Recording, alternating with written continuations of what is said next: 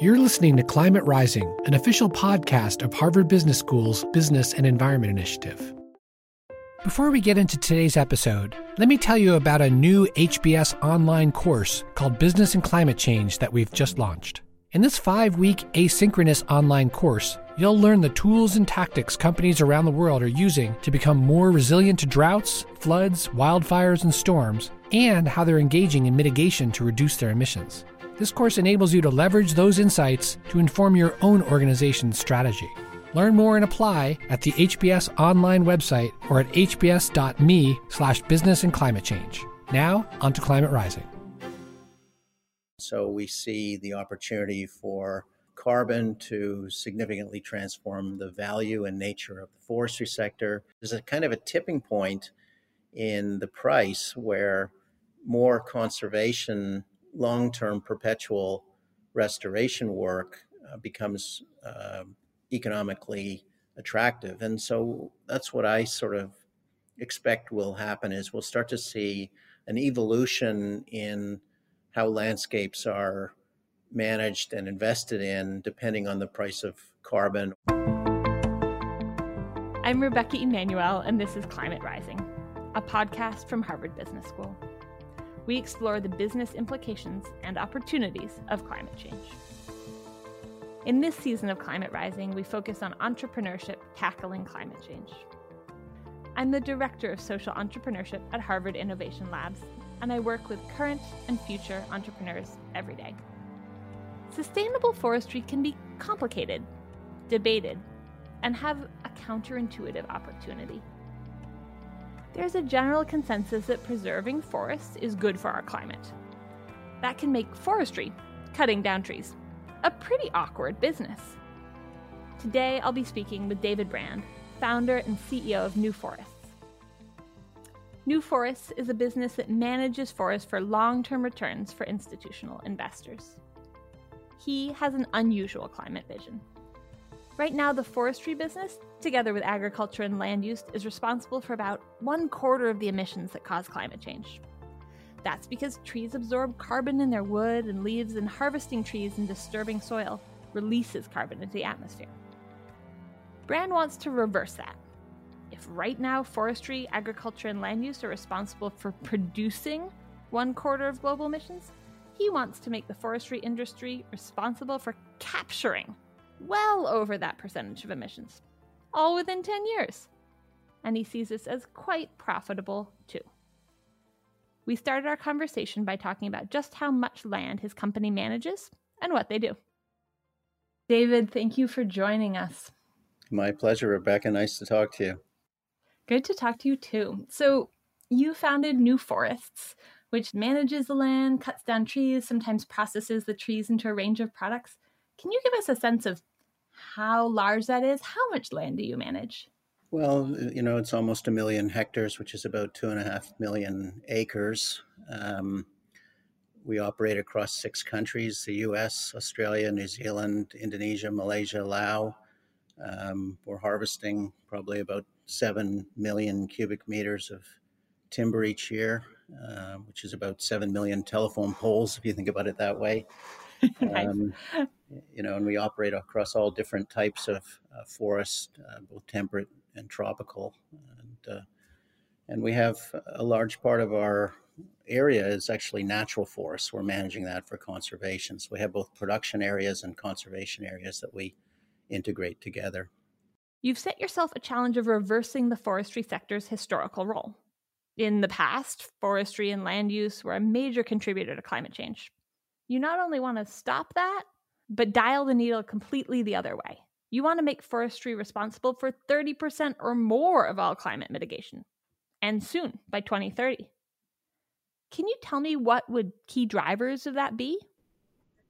Well, I think uh, there's two or three elements of this. Uh, the first is that we absolutely must stop converting natural ecosystems to production systems. What we have now in terms of land use we need to just use better, make it more productive, and make it operate in a way that we can keep up with uh, human population growth and, and demand. Uh, secondly, we need to be actively investing in degraded land and recovering that. And part of that will be reforestation, but also putting in things like coastal mangroves and so on that have uh, the potential to uh, help with storm surge and so on. And then, thirdly, is to manage our production systems sustainably. And uh, in the case of forestry, to try to really push for the substitution of sustainable low embodied energy materials into the built environment and into our materials supply chains so that we end up with uh, really this circular bioeconomy uh, linked with sustainable land use. Yeah, and so you get paid for all of these three things. You're both getting paid in the carbon markets for the benefits of natural forests, like carbon capture and storage, and you've figured out how to get paid for recovering deforested land. And of course, you get paid when you intensively manage and harvest forests. Can you tell me how how new is that?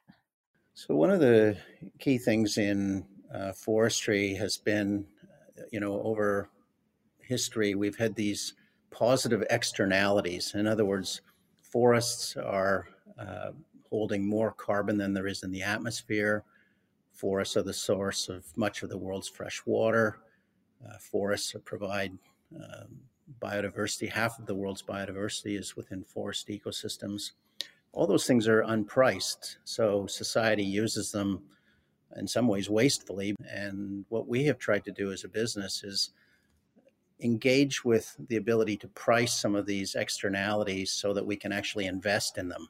And uh, so we've been very active, for example, in the forest carbon offset market in California, where we've worked with a number of Native American communities to help them um, support conservation of their lands. Yeah, tell me about that. Yeah, well, I suppose that uh, when you look at uh, most Native American communities, they have a conservation ethic. And uh, the challenge then is to find a way that we can actually economically reward that conservation ethic. And, and it was great that the California AB 32 carbon market uh, created a, uh, a system of carbon offsets that rewarded landowners who had done the right thing and had conserved their forests. So, via California's carbon markets, you can get paid for reducing emissions. Uh, California caps how much carbon can be emitted by, say, a given company. And then companies that need to emit more carbon than their cap allows for their business can actually pay someone else who reduces emission. That offsets the amount that they're over the cap.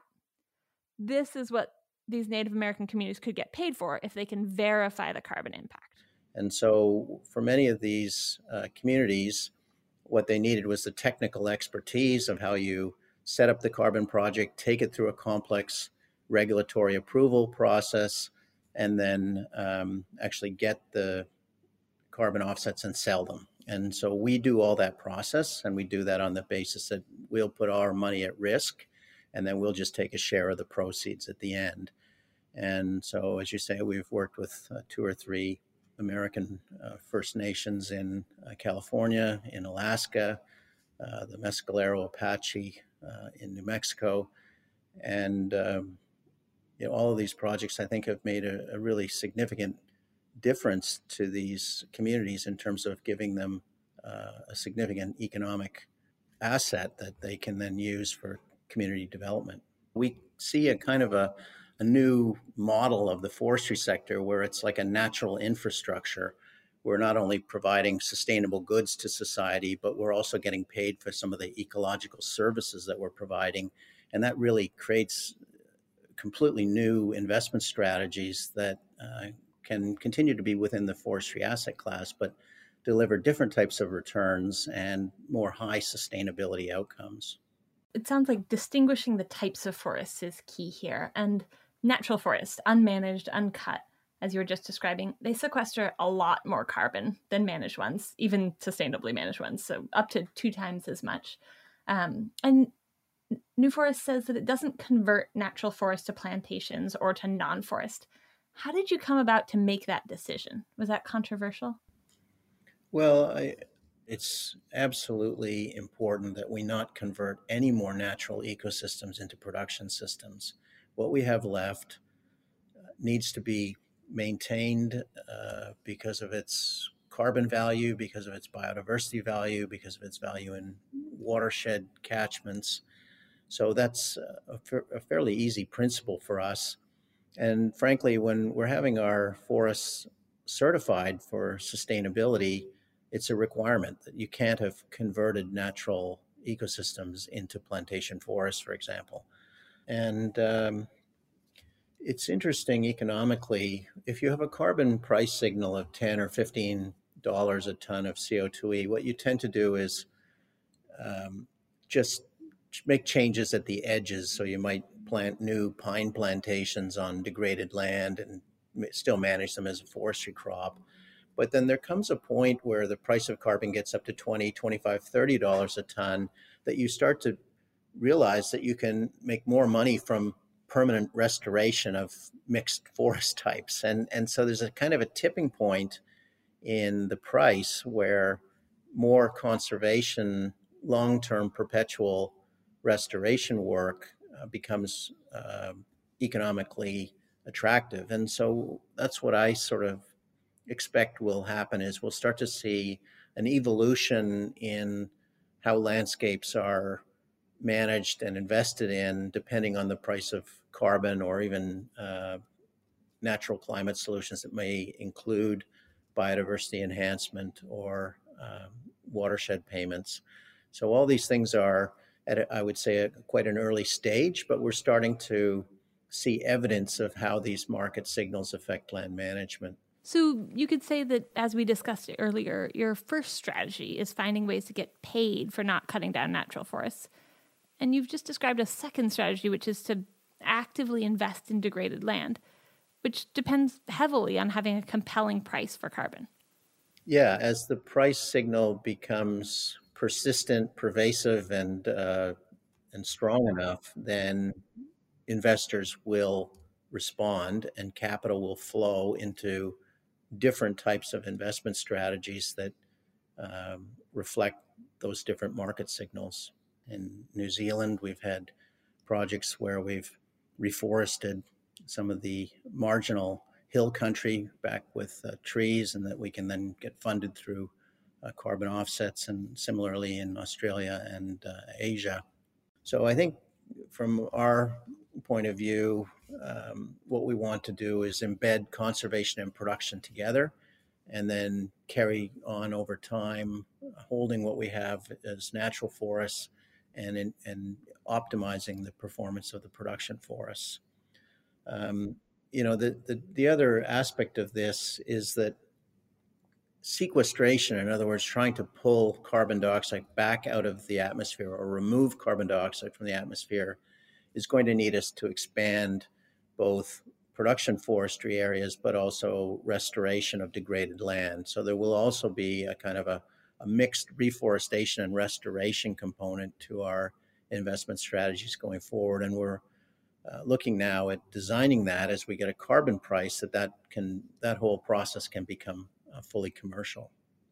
And what kinds of returns are you seeing there? When we look at uh, pricing the risk of timber market exposure versus, say, a carbon market exposure, uh, generally speaking, at this stage, we're taking the carbon market exposure as an upside. So, what that means is it's adding incremental returns to the underlying timber returns. And in some cases, it shifts your management regime so that you have maybe a, a lower harvest rate and more sequestration in the forest, and that gives you a, a higher total return. So, these are the kinds of um, investment strategies that we're pursuing now.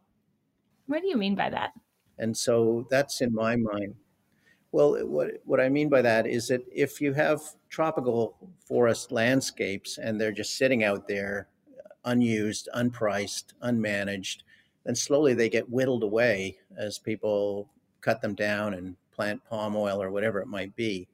But when you have a 100,000 hectare area that has, say, 30,000 hectares of intensive production and 50, 60,000 hectares of intact natural forests and maybe 10,000 hectares of community plantations, whatever. And those are all integrated together, and the core business is supporting that whole landscape. That's the kind of outcome that can be perpetuated over decades. And it's that commercial engine in the center that allows that landscape to then become stabilized and, and carried forward over the decades. Now let's pivot a bit. Tell me about the materials part of your strategy and the importance of building with wood as a way to address climate change. Yeah, I think uh, it's really important when we look at the whole envelope of sustainability that uh, not only are we trying to improve land use and ensure that we retain the important role of uh, forests in uh, carbon sequestration and carbon storage, but we also need renewable, sustainable materials in society. And when you look at wood versus concrete and steel, it has a much lower embodied energy. Can you tell me what embodied energy means? So when you make a, a ton of uh, steel, you use uh, you have probably a ton of greenhouse gas emissions associated with uh, making the steel. If you make a ton of concrete, there's a sort of a, uh, a ton of greenhouse gas emissions associated with making that concrete. So wood actually is storing carbon and it has a very low amount of energy needed to make timber products. And so when you look at the whole life cycle of a building, you can have greenhouse gas negative buildings by building them out of wood. And there's been a forecast now that the rise of this mass timber construction system uh, is doubling every 24 months. It actually stores carbon in its use. You look at things like um, paper and paper-based packages, and they can be recycled versus plastic, which you know more than 90% of that ends up in waste streams. So there's a, a host of opportunities to substitute bio-based materials for more unsustainable or fossil fuel-based materials in society, and that's really part of the climate change and sustainability agenda and you could end up by the mid 2030s with a completely climate neutral built environment uh, in, in, in North America, for example. Are there other examples of circular economy products that are coming out of either the uh, whole wood or the, the waste streams that you see as up and coming? There's a big substitution back against plastic, I think, to more renewable materials. And now what's even coming out is bioplastics, which are uh, taking some of the molecular uh, materials out of wood and, and making plastics that are then biodegradable. And um, we're seeing a whole host of things like pharmaceuticals coming from wood, uh, new fabrics like Tencel, which are made from wood fiber or bamboo and substitute for, say, polyester, which is from fossil fuels. Um, you know, there's just a, a myriad of, of new materials that are coming from um, wood fiber and, and uh, timber. And then in the built environment, we're seeing uh, this idea of mass timber construction where we create big cross laminated panels that can then be dropped in and built quite quickly into multi story buildings, uh, have high embodied energy uh, or have very low embodied energy relative to, say, Great.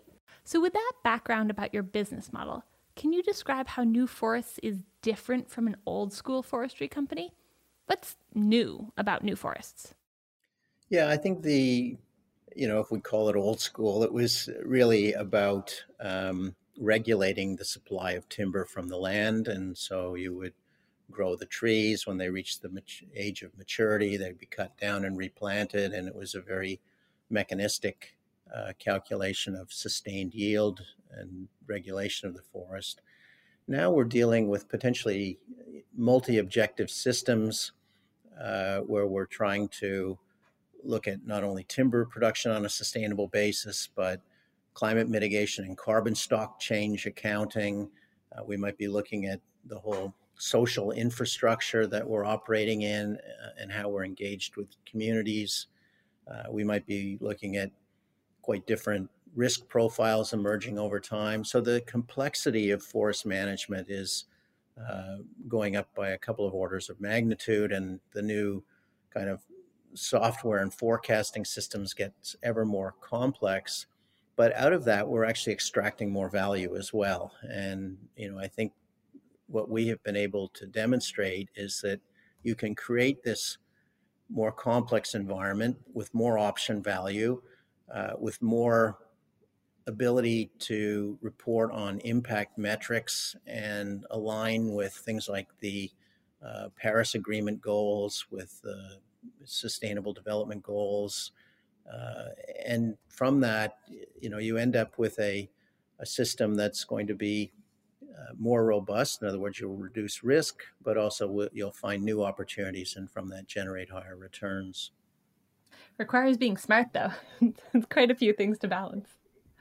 Yeah, well, it's true, but uh, you know, I think this is the whole nature of a society that has the tools and information systems now that allows us to manage things that wouldn't have been dreamt of uh, 20 or 30 years ago. So, part of all of this is a little bit of a time game, right? We don't just need to capture carbon generally in the future. We sort of need to do it right now. The next five to 10 years is a super important window. But putting this in tree terms, researchers say that 70 to 125 year old trees are the best at grabbing carbon from the air. But in a odd twist of fate, for a lot of species, 70 years old is also the perfect size for the sawmill. So how do you think about that? Is that also based on the the price of carbon or how you're already thinking about the land? So I guess from you know the perspective of um, looking at the optimal rotation age, if there's a price of carbon, you will grow larger, older trees inherently because that has a, a larger average carbon store over the cycle of the growing, harvesting, and replanting. Um, so we see, for example, shifting from shorter rotation intensive eucalyptus plantations in Australia to longer rotation pine plantations, which store uh, more average carbon stock. And we'll also see, uh, as I said, the restoration of permanent plantings where they will just keep sequestering carbon for decades. So let's start out with the basics of your business and can you explain briefly how your funds work and who are typical investors for New Forests? Sure. New Forests is an investment management business that uh, invests institutional capital into forestry assets and manages those for long term uh, stable returns. So, our clients tend to be large institutional investors, uh, pension funds, insurance and reinsurance companies, medical benefits trusts, and so on. And they're looking at matching their investments to their long term liabilities. So, paying people's pensions that they may owe in 30 years' time, and they can map that out and then develop a portfolio of investments. Uh, forestry has been very attractive as an asset class. The return comes from a process of biological growth.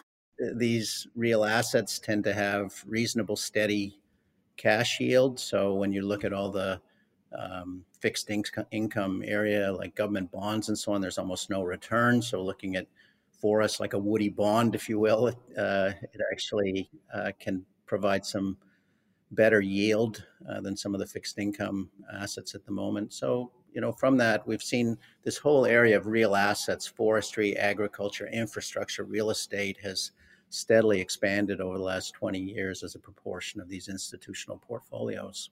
And I think our clients, as universal investors that are investing in all aspects of the global economy, they see these sustainability issues as systemic risk. And so, if you can bring them well argued cases for shifting the investment strategy, trying to capture things like carbon value, they will come along on that. And particularly if you can demonstrate success. And I think now, after 15 years, we have de- demonstrated success. I mean, we've gone from $50 million in assets under management to now something like $5 billion in assets under management.